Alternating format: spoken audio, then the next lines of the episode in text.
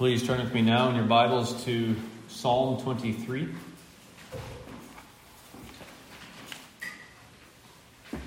As we'll consider this evening the text for our psalm of the month.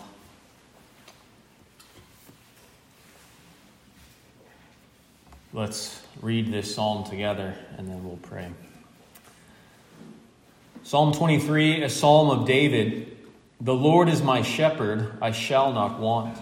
He makes me to lie down in green pastures. He leads me beside the still waters. He restores my soul. He leads me in the paths of righteousness for his name's sake. Yea, though I walk through the valley of the shadow of death, I will fear no evil, for you are with me. Your rod and your staff, they comfort me. You prepare a table before me in the presence of my enemies. You anoint my head with oil. My cup runs over. Surely goodness and mercy shall follow me all the days of my life, and I will dwell in the house of the Lord forever. Let's pray briefly. Our Father in heaven, we ask that you would be near to us by your mighty Holy Spirit to lead and to guide us to shepherd us through this psalm. Lead us on paths of righteousness as you help us to incline our ears to hear you this evening. We pray that you would take your word and bless it to us. Bless it to us for your own name's sake. We pray in Jesus' name. Amen.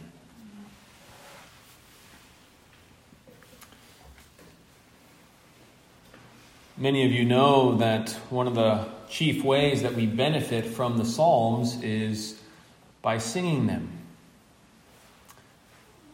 For that is what their intended purpose is. God gave them to us to sing them. And so these are first and foremost songs to be sung by the people of God. And no doubt many have benefited by the singing of Psalm 23. The mental imagery of the Lord as our shepherd and we as his helpless sheep resonates pretty well with our souls, and the imagery is conjured up quite easily in our minds. But sometimes we need to slow down and ask well, how do we benefit most from the Psalms? In Psalm 23, as with all the Psalms, we will benefit most from them if we not only sing them, but we also sing them with understanding or with a right understanding. Understanding the psalm the way the Lord intended us to understand it in light of all of Scripture, and not merely by our immediate associations. O. Palmer Robertson says this about Psalm 23.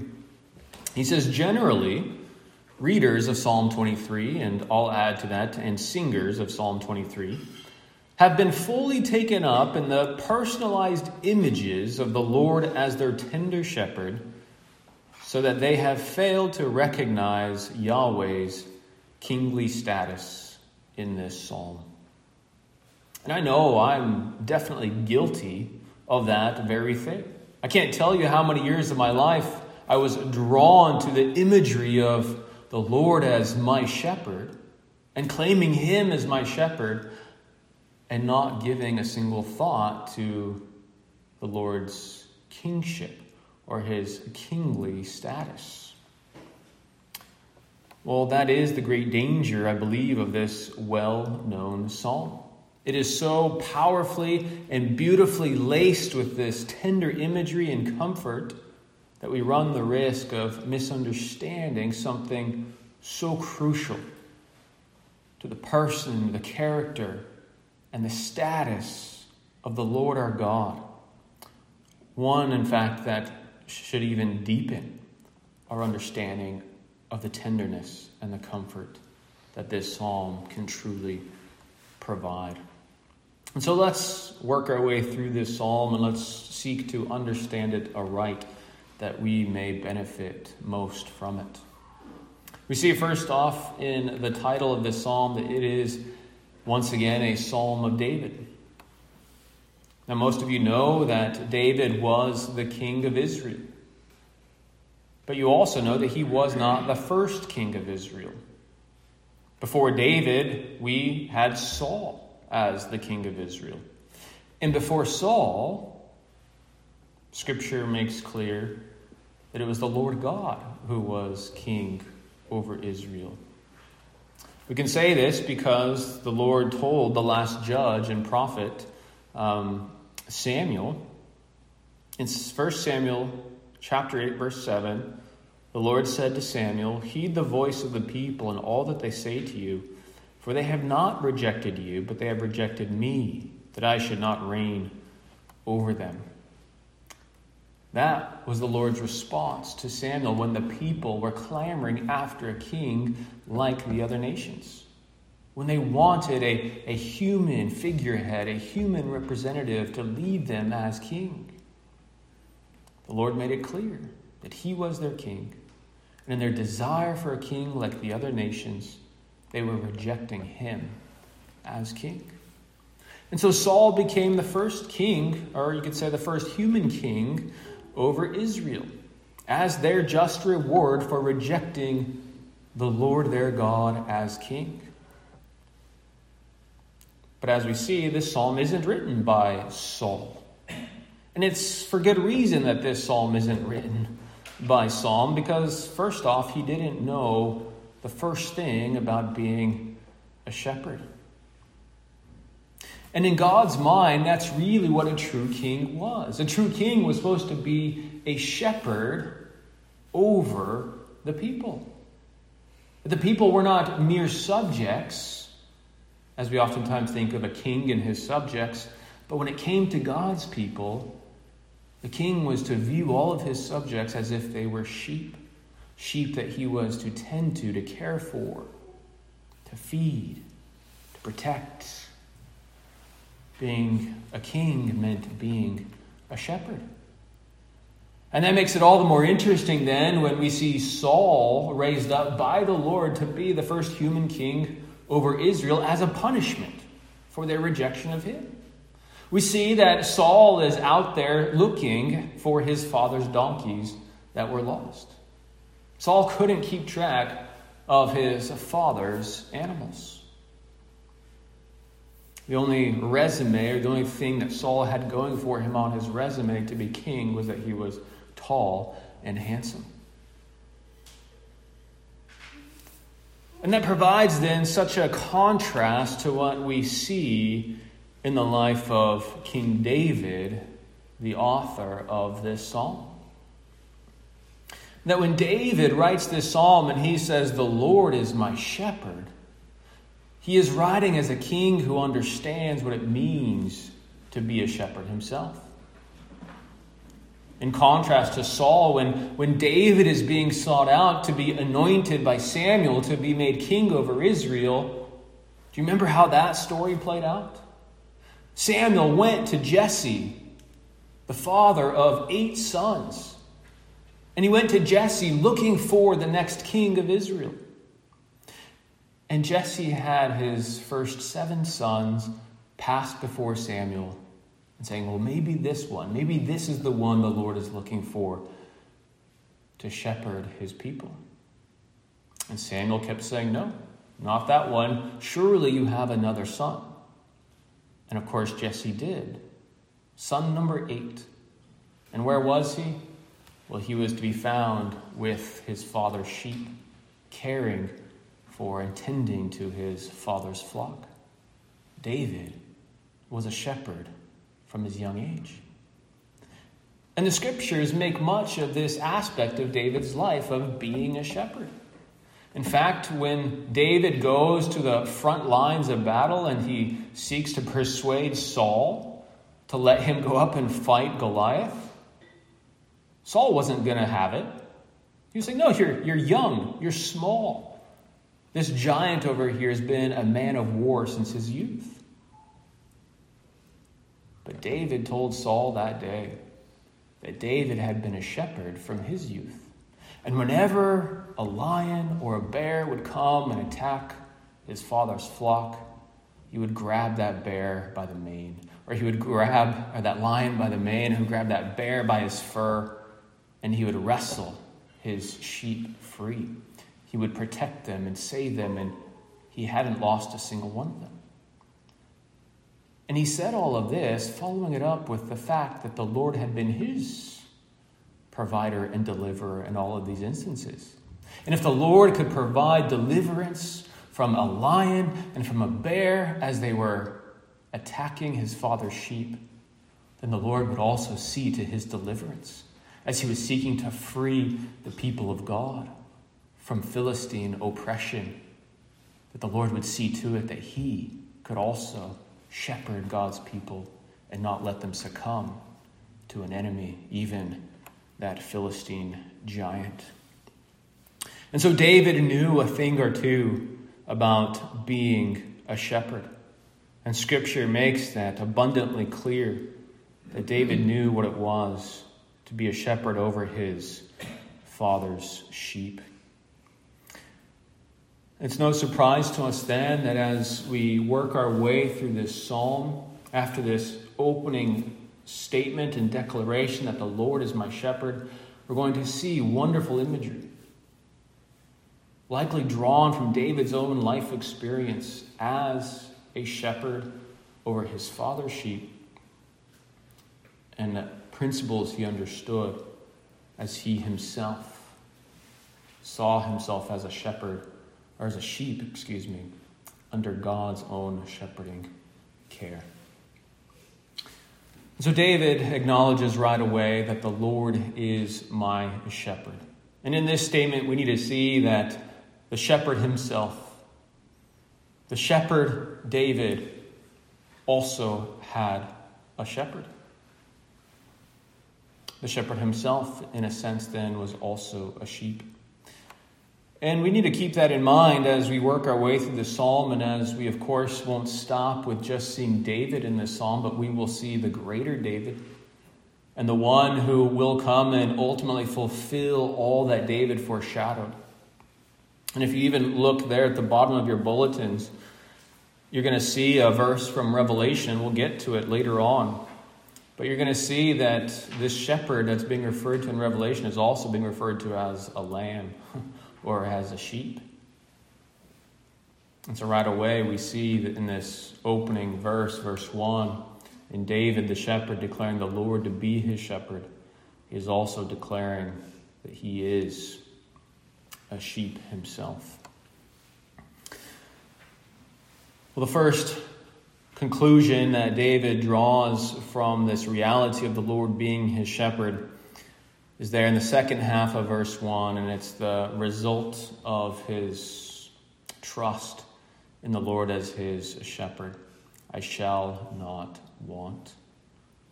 Or to put it in different English, I shall lack no good thing. This, simply put, is the verbiage of contentment. This is a statement of absolute contentment.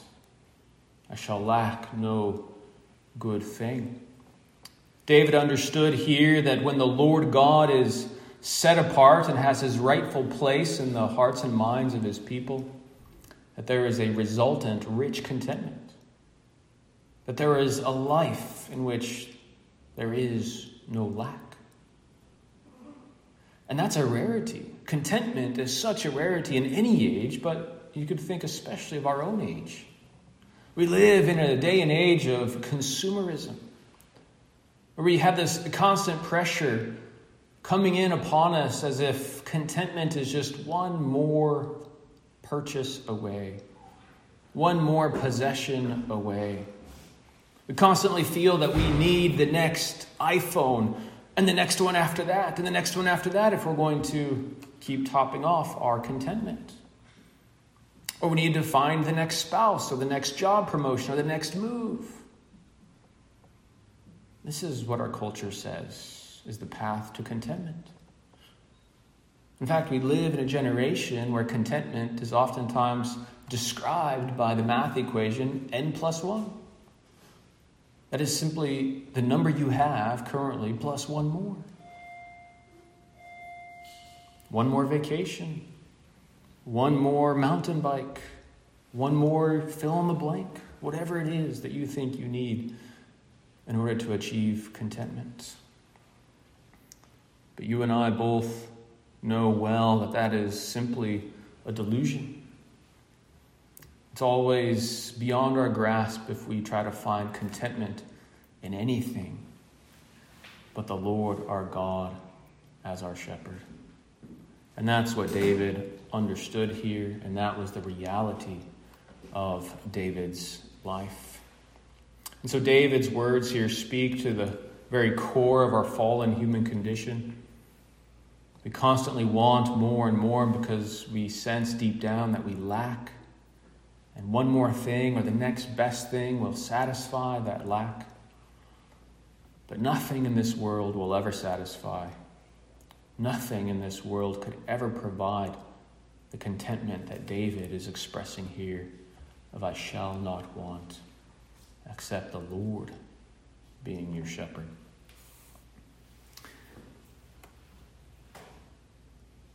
Beyond verse 1, we enter into four he statements there in verses 2 and 3. He makes me to lie down in green pastures. He leads me beside the still waters. He restores my soul. He leads me in the paths of righteousness. David is bursting forth with the wonderful deeds that the Lord works in his life as his shepherd. And of course, these are some of those beautiful images that come from the shepherding realm, at least the realm of shepherding in a rural area. We see that mention of green pastures, and we oftentimes think of green pastures as a place for grazing or feeding, and of course, sometimes Scripture speaks of green pastures in those ways. But here, the emphasis is upon the lying down. He makes me to lie down in green pastures, says David. This is not green grass for feeding, but green grass for resting in and reposing. And that's important for us to recognize here because that is one of the great covenant blessings that the Lord is constantly promising to his people. And he not only promises this rest, but he always pairs it with his own presence. Exodus 33 Moses was found pleading with God to not stay back while the people of God went onward on their journey through the wilderness. In fact, Moses went on to say, if, if you don't go with us, there's no point in us going forward. We need you. And it's beautiful what the Lord says in Exodus 33 14. And he said, My presence will go with you, and I will give you rest. Rest is that wonderful blessing that the Lord gives through his presence. And so these are choice words. The Lord is David's shepherd, and the Lord makes him to lie down. The Lord makes him to rest in green pastures. And the second imagery is quite similar. Uh, the second image, excuse me, there in verse 2. He leads me beside the still waters. Once again, we often think of waters as a place to drink, uh, to rehydrate.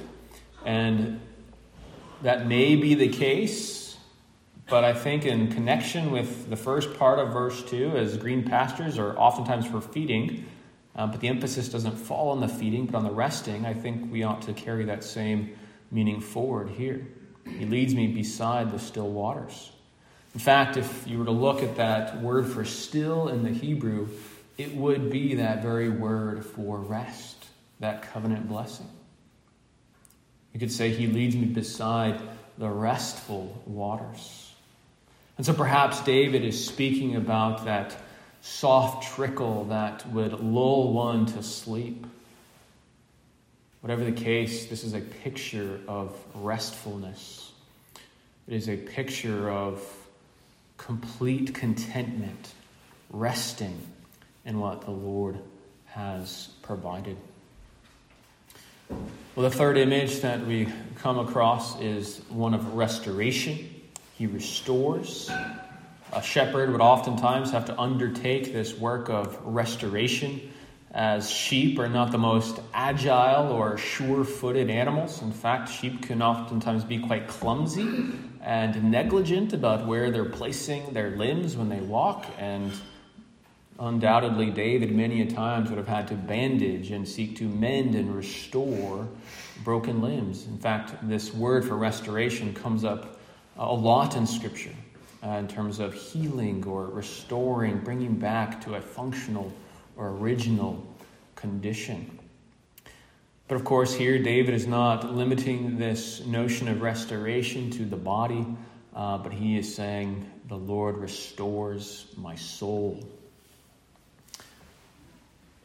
In this context of shepherding, then, in this shepherding of the soul, we need to see here that David is talking about a, a revitalization of his soul as if the Lord had restored to him vitality after being drained of energy and vitality.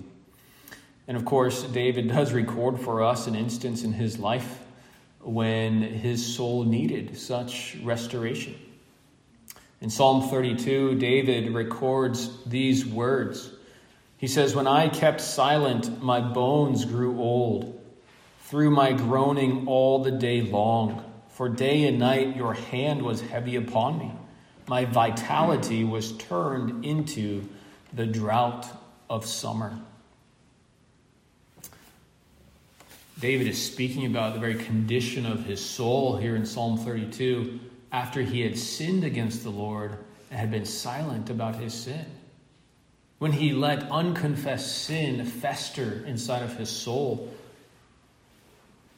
he lost all vitality. It was turned into the drought of summer. and so David knew the shepherding care of the Lord in leading him to receive forgiveness and restoration through repentance and confession of sin. So it's no wonder David could sing of the Lord his shepherd as one who restores his soul, as that's exactly what he did in his kindness leading him to repentance. But we also see that fourth statement about what the Lord does as shepherd, he leads me in the paths of righteousness. Now, sheep would oftentimes walk paths, uh, maybe not well worn paths that were free from obstacles, but uh, would take almost any path if they were left unguided or left unled. Uh, oftentimes, sheep would scatter at the sound of a, of a lightning bolt or thunderclap. Sheep were not oftentimes very good at finding good paths to place their feet upon. Well, that is obviously the case for the human condition as well, as all we, like sheep, have gone astray. That we go astray to our own paths where we do ourselves much harm walking in unrighteousness, walking in wickedness, walking in ways that bring great hurt and harm to our well being. Of course, David knew that quite well when he strayed from the path of righteousness and he committed that adultery with Bathsheba when he covered up the murder of his good friend Uriah. And David understood what it was to walk in an unrighteous path. But David also understood what it meant to be led in a path of righteousness, to meditate upon God's word both day and night, to understand that God's word was a lamp unto his feet, tell him and to show him where he should walk, to walk a path that would be straight and free from danger, free from the danger of self destructive sin. And so we see here David testifying to the shepherding care of his Lord and King, leading him in the paths of righteousness. And of course, we see then this wonderful addition at the end of these four he statements, and it's all for his name's sake.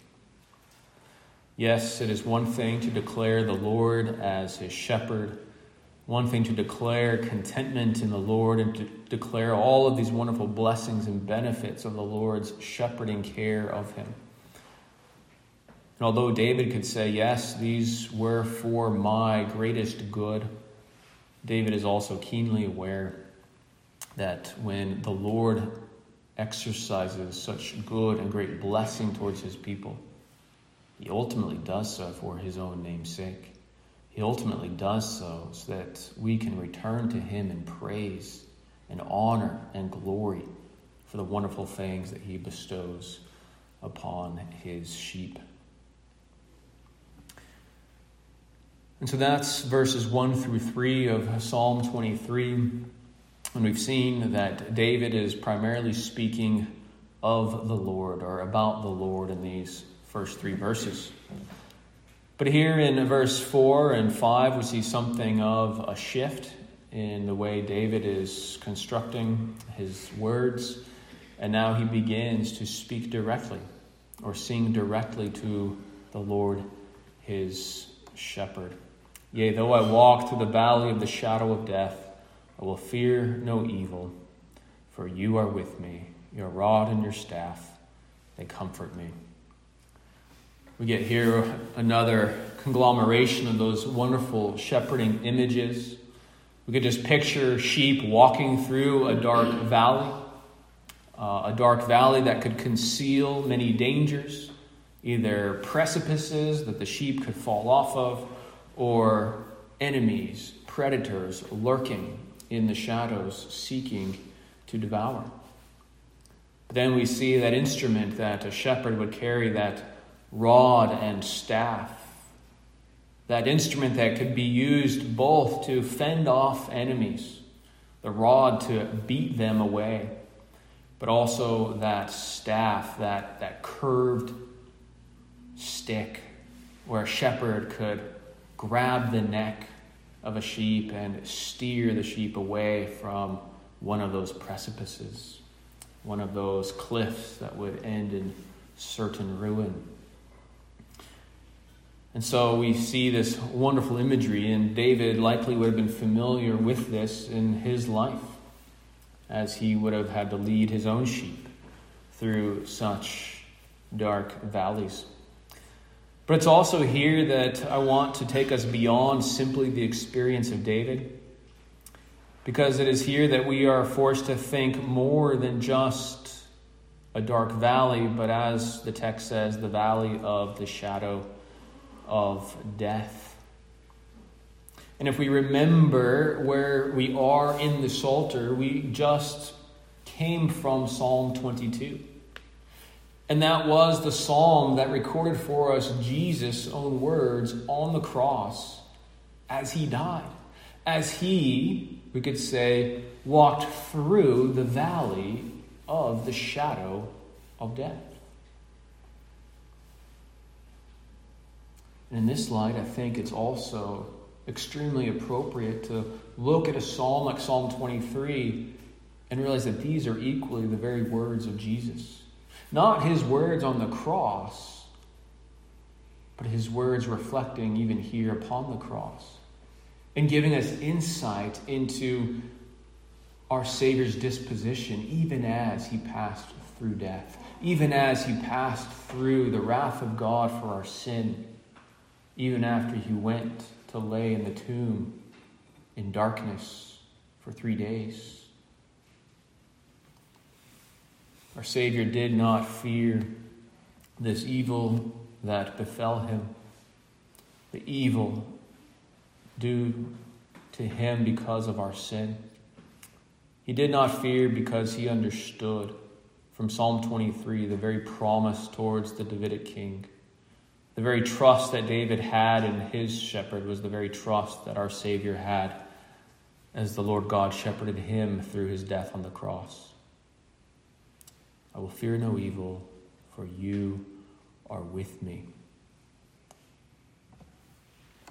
We ultimately see then that Psalm 23 is rightly one of those resurrection psalms.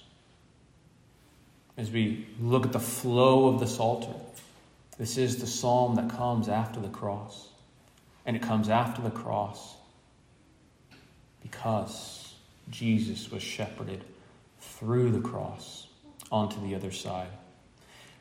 And that other side, I believe we are met with there in verse 5. You prepare a table before me in the presence of my enemies. You anoint my head with oil. My cup runs over. Now, some, in light of this shift in imagery, going from the rural and talking about sheep and valleys with shepherd staffs and paths and green pastures and still waters, and now all of a sudden looking at a table and anointing oil and a cup. There seems to be an abrupt shift in the imagery of this psalm. But I have to tell you that it makes sense if we think in terms of Jesus being shepherded through the valley of the shadow of death by his Father. He emerges on the other side victorious, triumphant over sin, Satan, and death. In fact, that's what verse 5 means to prepare a table before me in the presence of my enemies.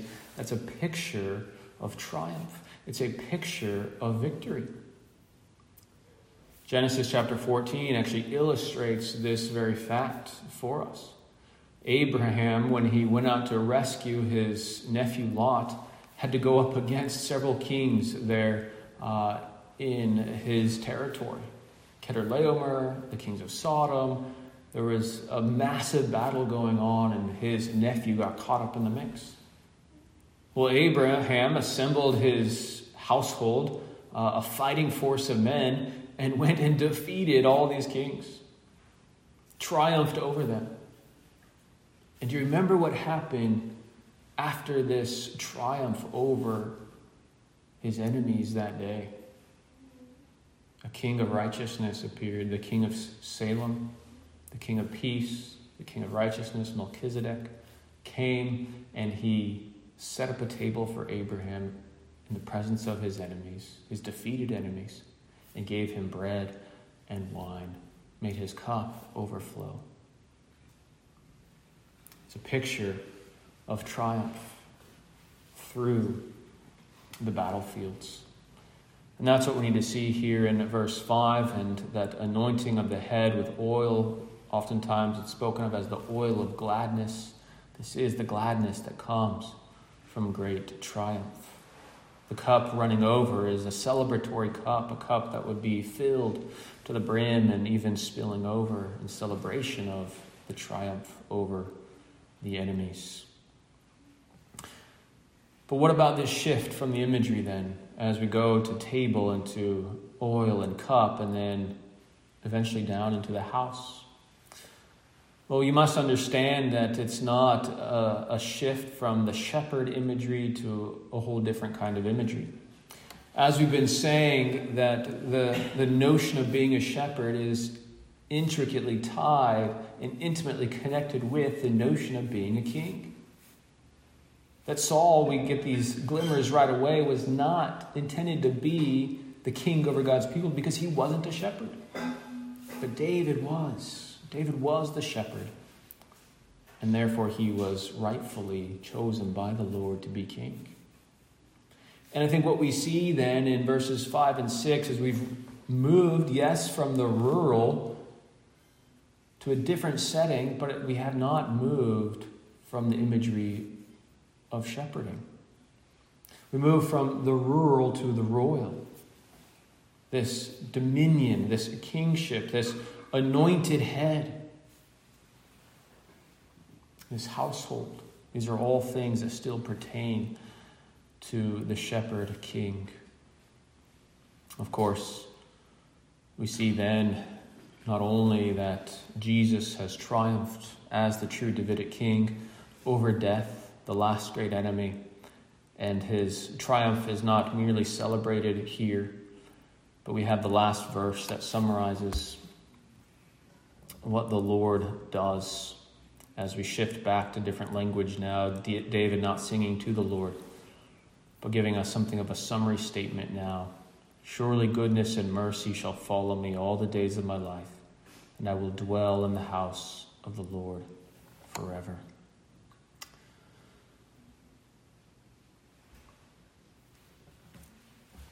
David is instructing us that this victory that the king has enjoyed over his enemies is not simply a victory to be enjoyed by himself, but it is a victory that is really a means to a greater end.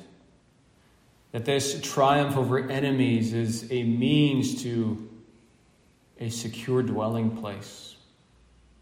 A secure dwelling place where the Lord Himself dwells and that He gets to dwell with the Lord everlastingly. And as He's on His path towards the dwelling in the house of the Lord forever, He is pursued by goodness and mercy, or mercy there could all it comes from the Hebrew hesed, that covenant love. That goodness and covenant love follow him or pursue him. Chase him, you could say, into the house of the Lord, his eternal dwelling place. The victory of Jesus Christ over death, the victory of Jesus Christ over the enemies of sin, Satan, and death, is not simply for Jesus to revel in his victories, not simply to have a table set before him to rub it in the face of his enemies. Ultimately, Jesus' victory is a victory to bring all of the sheep of his flock safely to dwell with him and with his Father forever. Jesus makes this last point clear. He told his disciples one day up in the upper room In my Father's house are many mansions. If it were not so, I would have told you. I go to prepare a place for you. Jesus, as the Davidic king, is dwelling in the house of the Lord even now. And that dwelling place isn't only for himself, but as he's assured all of his disciples, as he's assured you and me from these words in John's gospel. He has gone, yes, to dwell with the Lord, to dwell with his Father, but he's gone to prepare a place for us, that we may be with him where he is, that we may dwell together in the house of the Lord forever. So that's Psalm 23, verses 1 through 6. Images taken from David's life, no doubt, but ultimately transporting us to consider Jesus Christ, the Good Shepherd, Jesus Christ, the true Davidic King who, yes, laid down his life for his sheep and passed through that valley of the shadow of death, but who emerged triumphant on the other side. And that's really, I think, the comfort that we can take in this psalm. That as we think about the Lord as our shepherd, we need to understand that it is not only David who is singing these words, but ultimately it is Jesus Christ who is singing these words. In other words, the Lord comes with the highest endorsement one could ever have. Jesus is saying, The Lord is my shepherd. And look at what the Lord has done in shepherd, shepherding me all my life long. The Lord led me through death. The Lord led me through death without fear because of his presence with me. So Jesus is commending the Lord as his shepherd and as our shepherd. And the beautiful thing about Jesus is that he is also Lord. That he is all the characters in this psalm that we just sang about. He is the greater King David, and he is the Lord himself. He knows what it is to be a shepherd, and he knows what it is to be a sheep. And so, as we look to the Lord and Jesus Christ as our shepherd, we are looking to one who is a forerunner, who knows what it is to be a sheep and to be shepherded so well through this life into an eternal dwelling place. And so, as we sing Psalm 23 this month, we are singing in union with Jesus Christ. Yes, affirming that the Lord is our shepherd, but affirming even more than that, that Jesus Christ, King David, is our shepherd. Revelation 7:17 reads, "For the lamb who is in the midst of the throne will shepherd them and lead them to living fountains of waters, and God will wipe away every tear from their eyes." We are the sheep of Christ's flock. And because we are, we can have the absolute assurance that as we pass through death, we will be passing through, yes, a dark valley, but we will emerge triumphant on the other side. We will have the never ending source of living water to provide eternal life. And we can be assured that this will be the greatest comfort to our souls that when we do pass through that valley, the presence of the Lord will be with us. And he will wipe away every tear from our eyes. Death can be a sad and terrifying thing. But when we understand who is with us through that great moment of darkness, we can take comfort. Let's pray.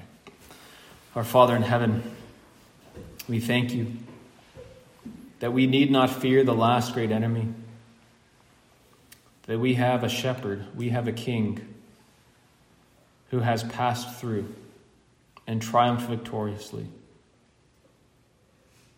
We thank you that we can sing these precious words this month to remind us of that reality.